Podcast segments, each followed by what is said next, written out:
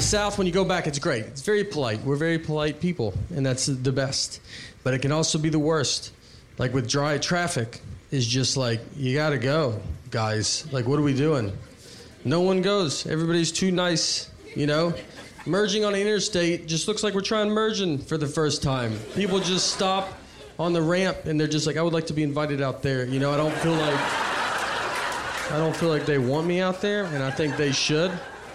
What if I just stop and you're like, yeah, let's all just let's hang out here for a little bit, you know? Maybe the interstate will all slow down to the exact same speed. A four-way stop is just four cars telling each other to go. No one goes.